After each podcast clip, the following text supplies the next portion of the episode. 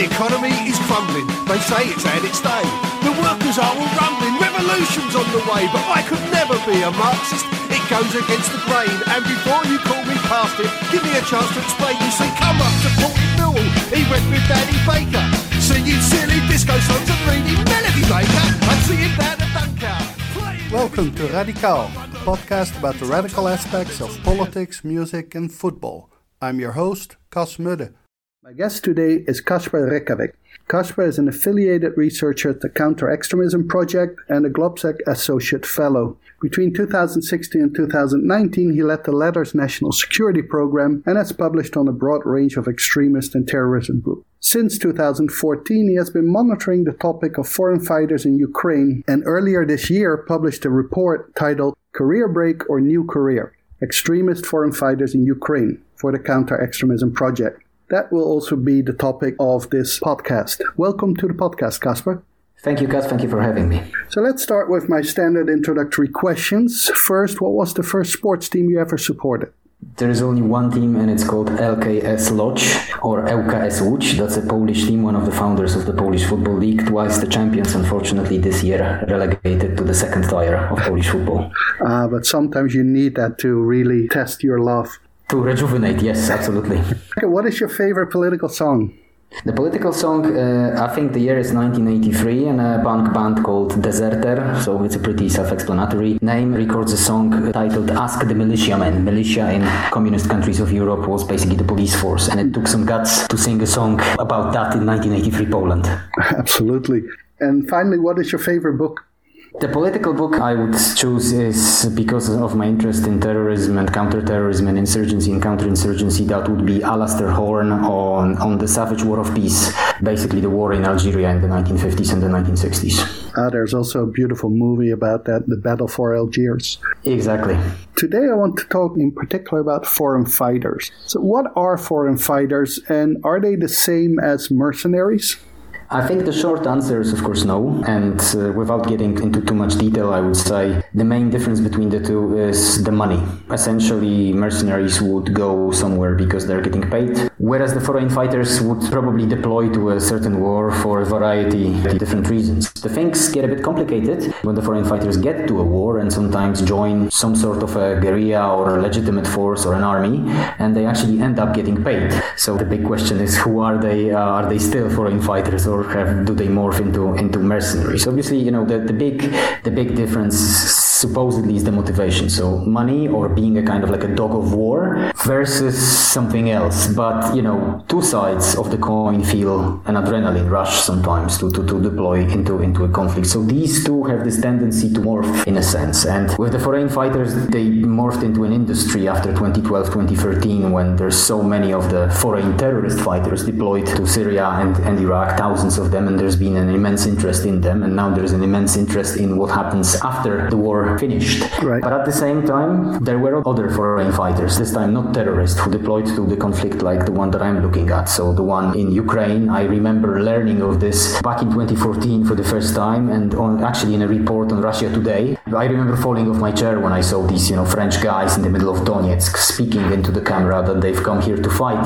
and you suddenly realize, hey, these are also foreign fighters. Right. It's not only the jihadists. So it's a big topic. Yeah. So let's remind our listeners what is going on in Ukraine. Just a short summary of the conflict and where it stands today. You partly answered this. You know, there's basically a war going on, although now it's in a ceasefire. There's a ceasefire situation, I think, holding for around a week. Essentially, if you were, you know, if one was to look at the press, it says that there is a Kiev government, which is in, in Ukraine, which is fighting the Russian speaking regions that want to secede. Therefore, they're being called the separatists. So essentially, it's seen as some kind of, by many people, it's seen as some kind of a civil war. Whereas, you know, in reality, it's, it's not really that. We really have to go back to 2013 when Ukraine was trying to sign an association agreement with the European Union, which was a remarkable step for this post Soviet republic. And suddenly, strange things started to happen, and suddenly, Russia found itself essentially annexing part of Ukrainian ter- territory, and then I would say exporting certain individuals with guns uh, to eastern regions of Ukraine so that they could ignite something that was meant to look, and after a few years, it might at times look like a popular rebellion rebellion. So essentially, six years later, we've got a frozen conflict which is not so frozen because there were people dying right before the ceasefire. And I think, you know, in the last few years, and you know it very well, because this term of hybrid war mm-hmm. became really popular. And many people in the last few years, especially after the events in the US and UK, they have they associated it with the disinformation campaigns and then, you know, the kind of uh, things that happen in social media, and stuff like that. Whereas in reality, you basically have a hybrid conflict in Ukraine where tanks and artillery are deployed. So it's a mix. It tells you a lot when any negotiations are happening in relation to this conflict. And on one side, you've got the Ukrainian government, and on the other side, you don't have the separatists. You have the Moscow government in Russia. Right. So that tells you a lot about what's going on there. Right. And before we go to the foreign fighters, as you know yourself in your research, the vast majority of foreign fighters are Russians. You said earlier that at a certain point in time, Russia sent over some people. These were in the media sometimes called Putin's little green men. Who are they? You know, there's there's a few categories because the originally the, the, the little green men that deployed to Crimea. This is basically the Russian army dressed up slightly differently, with, with no insignia, pretending to be you know regular citizens dressed up in military uniforms, which well it didn't work really. Mm-hmm. That's one section. Then you've got another section which is the individuals who in early spring in 2014 they appear in certain eastern towns of Ukraine and they basically start to foment rebellion. They are people who are sent over not by the Russian state. That's an interesting distinction here, but essentially by some oligarchs who fantasize and have a stake in, in restoration of the glory of the Russian Empire, and they see Ukraine as a, as a next great thing to attack and to go for after Georgia in 2008. And then the little green men are obviously the two waves that go into Ukraine later on in the war. One is genuine foreign fighters, you know, volunteers who go because there's a, you know, we fight for Russian speaking people there, we fight for the restoration of glory, etc., etc., etc. And then the, uh, again, we go back to the military. It's again the military that is being deployed there from the summer of 2014 onwards that at times actually saves, inverted commas, the separatists from military oblivion. So we've got different categories, but, you know, we're looking in the direction of Moscow. For sure. So let's focus on the far right fighters. In the media, both the international media, but definitely the Russian media, the far right is often linked to the Ukrainian side, and most notably with the notorious Azov regiment, which is now integrated into the Ukrainian gendarmerie. But far mm-hmm. right foreign fighters fight on both sides, right?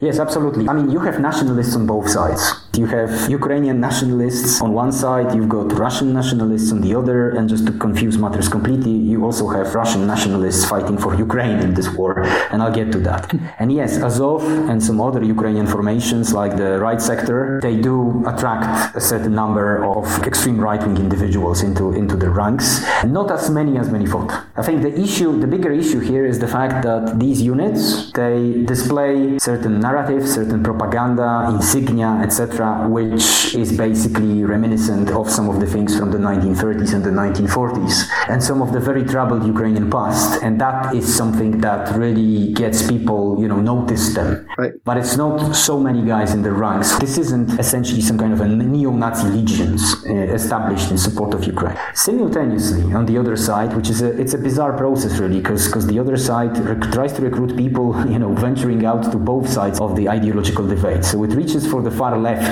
saying that this is basically an attempt to recreate a Soviet republic, Donetsk and Luhansk People's Republics. Mm-hmm. Therefore, if you are a true far leftist, you have to flock to us. And this is what they do, especially in the Latin American countries and Southern uh, European countries. They, they reach out for this. But at the same time, they're obviously saying, hey, we're nationalists, we're fighting for new countries, we're fighting against Ukrainian aggression, therefore, come and join us. And since this is a very transnational phenomenon, they do attract some Westerners as well. But, you know, in the majority, you've got a huge section of Russians who go and join the pro-separatist side, if I could put it this way, who are often coming from the far-right milieu in Russia. And right. you've got units like that, which I think is a forgotten story, and people don't like to remember that given the fact that you've got all these nasty symbols with Azov. There is a kind of like a tendency to really discount that. And even, you know, as the last point, there is a group of Russians and a quite big group of Russians who actually escape from Russia before the war because they feel oppressed by the Putin regime, and they go to Ukraine as the next best thing for them, and they fight in the ranks, for example, of Azov, which has like a, between 100 and 200, you know, Russian fighters in its ranks who are fighting Putin regime because they feel wronged by this very right. regime. You know, they're saying it's all fake, and we're really fighting here for the true Slavic brotherhood. So just to make it more complicated for, yeah. for our listeners. And just to be clear to the listeners, we're talking here about Russian militants from Russia rather than Russian speaking Ukrainians, right? Exactly, yes. Genuine, you know, Moscow, St. Petersburg, and places like that, where essentially camps and, like, uh, let's say, recruitment centers are being established. And, you know, there are stories that, for example, certain Russian nationalists who are in jail or about to go to jail are given a kind of an offer saying, well, you have to go to fight for those separatists and all your sins will be forgiven. Mm-hmm. If you don't, well, you're going to end up in, in jail. So there's this bizarre game being played out there in Moscow and St. Petersburg. Right. How many far right foreign fighters are we talking about? And from which far right organizations do they come? We estimated with a colleague that there's 17,000 people who flocked to this conflict who are not Ukrainians or not citizens or inhabitants of Ukraine, just to be more specific. Mm-hmm. But out of these, we estimated that around 15,000 are actually Russians. Uh-huh. And the other 2,000 are non Russians. But of these 2,000, half are citizens of former Soviet Union countries, for example, Belarusians or Georgians. And now you get to the last bit, which is 1,000 of, let's call them Westerners. You know, in this case, I would say Westerners, so guys coming from different places to the west of Ukraine.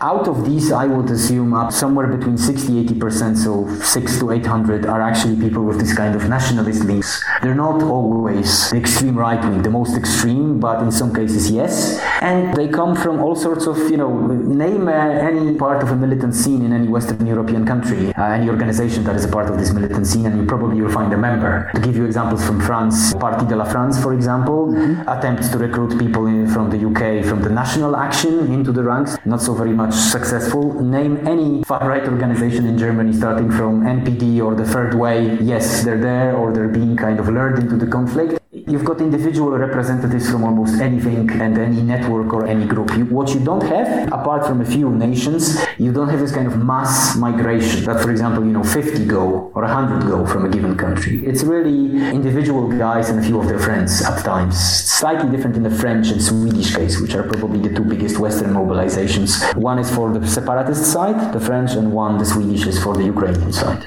What explains which side they join? Why do the French join, the Russians and the Swedes join the Ukrainians? Is that an ideological mm-hmm. issue or are there personal or organizational ties?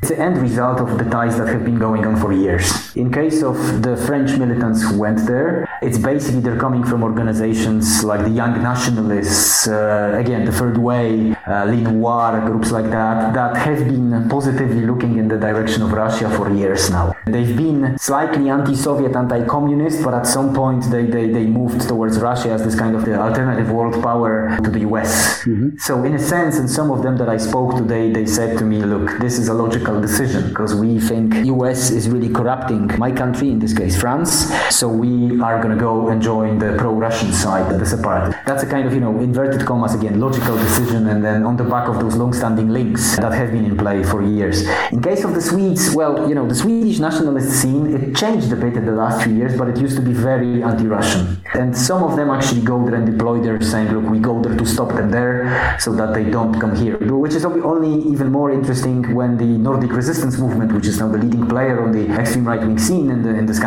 in Sweden in particular, you know, makes this U-turn and suddenly actually becomes chummy with Russia. So these things, you know, they're, they're in a flux quite often, but these motivations are sometimes derived from the kind of like, you know, long ongoing processes, but these processes have an interesting tendency, as you know yourself, change at the stroke of a bell.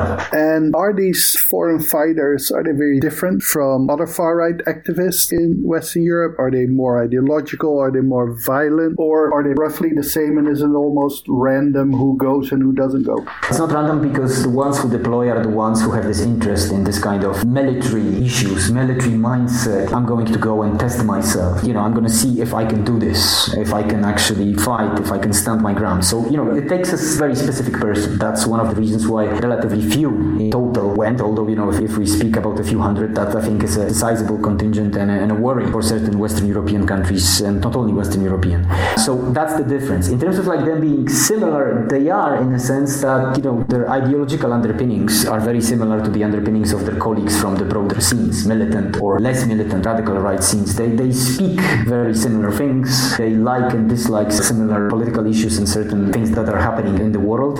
And in a sense, you know, at times they really do sound as if they were basically supporters of a radical right party. But then obviously, if you probe a bit more and if you dig a bit deeper, then you see the kind of unreformed voters of a radical party that they vote for this party because they say, okay, I have nothing else on the political market. But at the same time, you know, there are issues there, as many are anti-Semitic.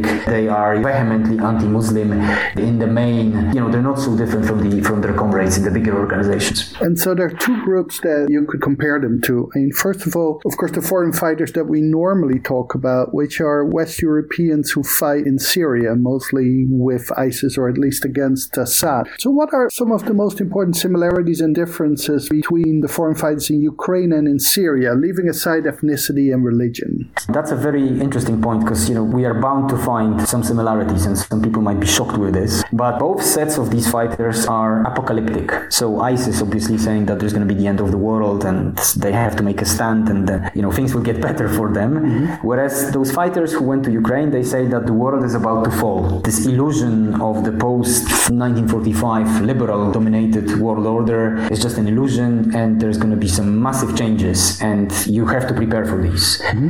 Both sets of fighters are internationalists. Maybe the ISIS ones are globalist in the sense that they're interested in the whole globe. The far right ones are interested, or the extreme right are interested in parts of the whole globe, especially you know the Western, let's say European world, if I could put it this way. Mm-hmm. Both sets of people, both sets of fighters venture outside what I would call the core European area. They look for things that are happening on the fringes. In the case of the ISIS ones, it's Syria, Libya, places like that, Iraq. In the case of the fighters from the extreme right wing, you know, it's Ukraine now, but 25 years ago it used to be the conflict in Yugoslavia. Right. So you go to a place which borders the kind of core Europe in their understanding, then prepare yourself for something that might be of use or you know might come in the future, and you have to be ready for some great geopolitical and not only geopolitical but also social changes. There is an interesting dynamic here that ISIS fighters they love the fact that the state pushes them, you know, the Western states push them, surveil them, oppress them in inverted commas, that they get arrested, that they are followed, because that gives them this this martyrdom narrative that they then espouse. Whereas the fighters that I spoke to from the extreme right wing, and I spoke to around 20 of these, they actually detest this. You know, they're, they're moving in this on this libertarian direction when they say basically we're not the fascists, it's the state that is fascist. It's observing me, it's pushing me, it's making my life difficult, and it should be really different. They really detest this, unlike the jihadists, I would say.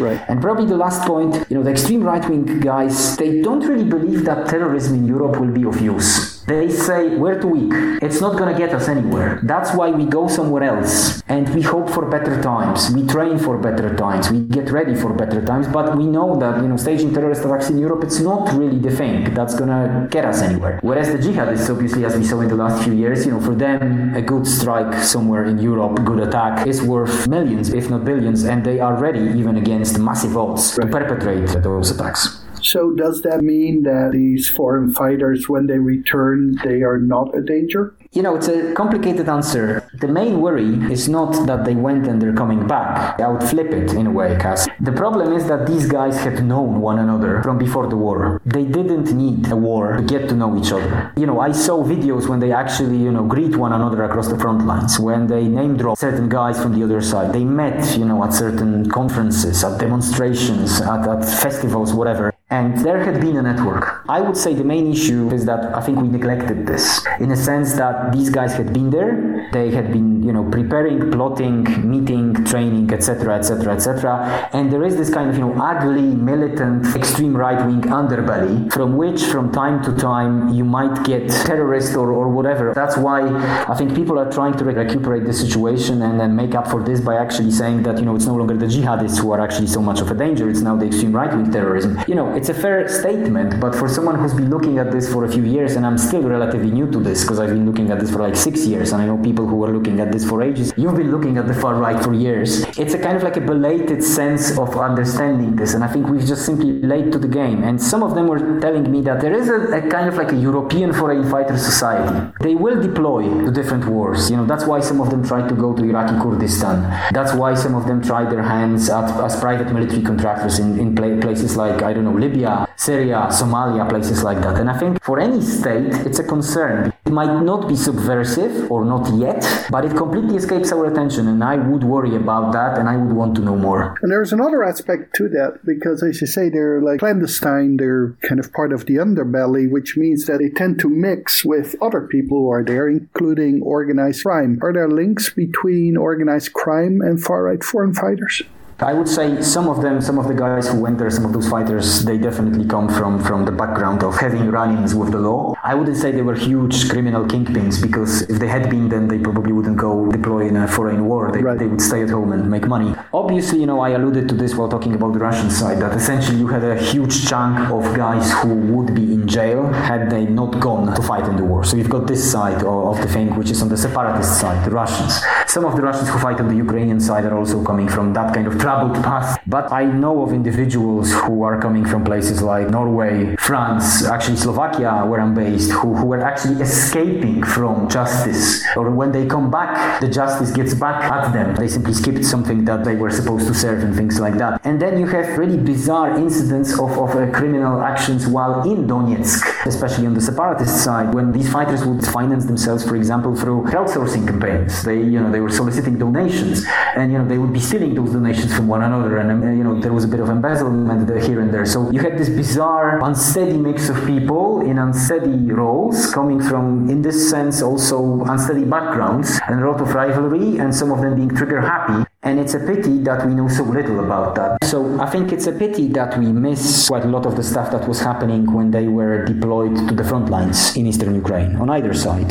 This is where quite often they made interesting connections. What happens is, and I think that's an interesting one, that there is basically fight for some resources coming out of those inverted commas separatist republics. Like there is a type of coal that is very much valued in different parts of the world, and the place where you can find it are actually located in the separatist territory. Now there is some interesting business business to be had by, on one hand, the Ukrainians, on the other hand, some Ukrainians, on the other hand, the separatists, and obviously the foreign fighters sometimes find themselves in the middle. These are connections that go back to the front line, to the countries in which this action is happening. It doesn't so much go back to their pre-lives, okay. or not so much to the afterlives. Right. So finally, what is the most important misperception about the role of far-right foreign fighters in Ukraine?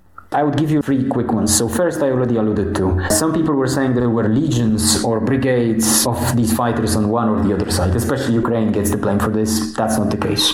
Then the second myth is that they really did change a lot as far as this conflict is concerned. And yes, the Russian ones, of course, because there were so many of them, and at times they saved uh, those inverted commas separatist republics. But the ones on the Ukrainian side, not so much. One of them told me that look, I was in every battle, but we didn't really make a difference. So that is something that worth worth remembering. And I think, you know, the final point is that they're not all extreme right wing guys. You know, there were people from extreme left fighting in this war. There were people coming from really bizarre backgrounds for, and for bizarre reasons. This isn't a homogenous bunch at the end of the day. Okay, thank you so much for coming on the show, Kasper. Thank you, Kasper. If you want to know more about Kasper Rekawek, you can follow him on Twitter at at Kasper Rekawek, Kasper with a C, and his working paper, Career Break or New Career, Extremist Foreign Fighters in Ukraine, which was written for the Counter Extremism Project, can be downloaded for free online.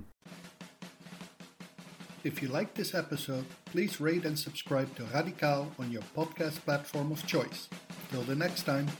The economy is crumbling. They say it's had its day.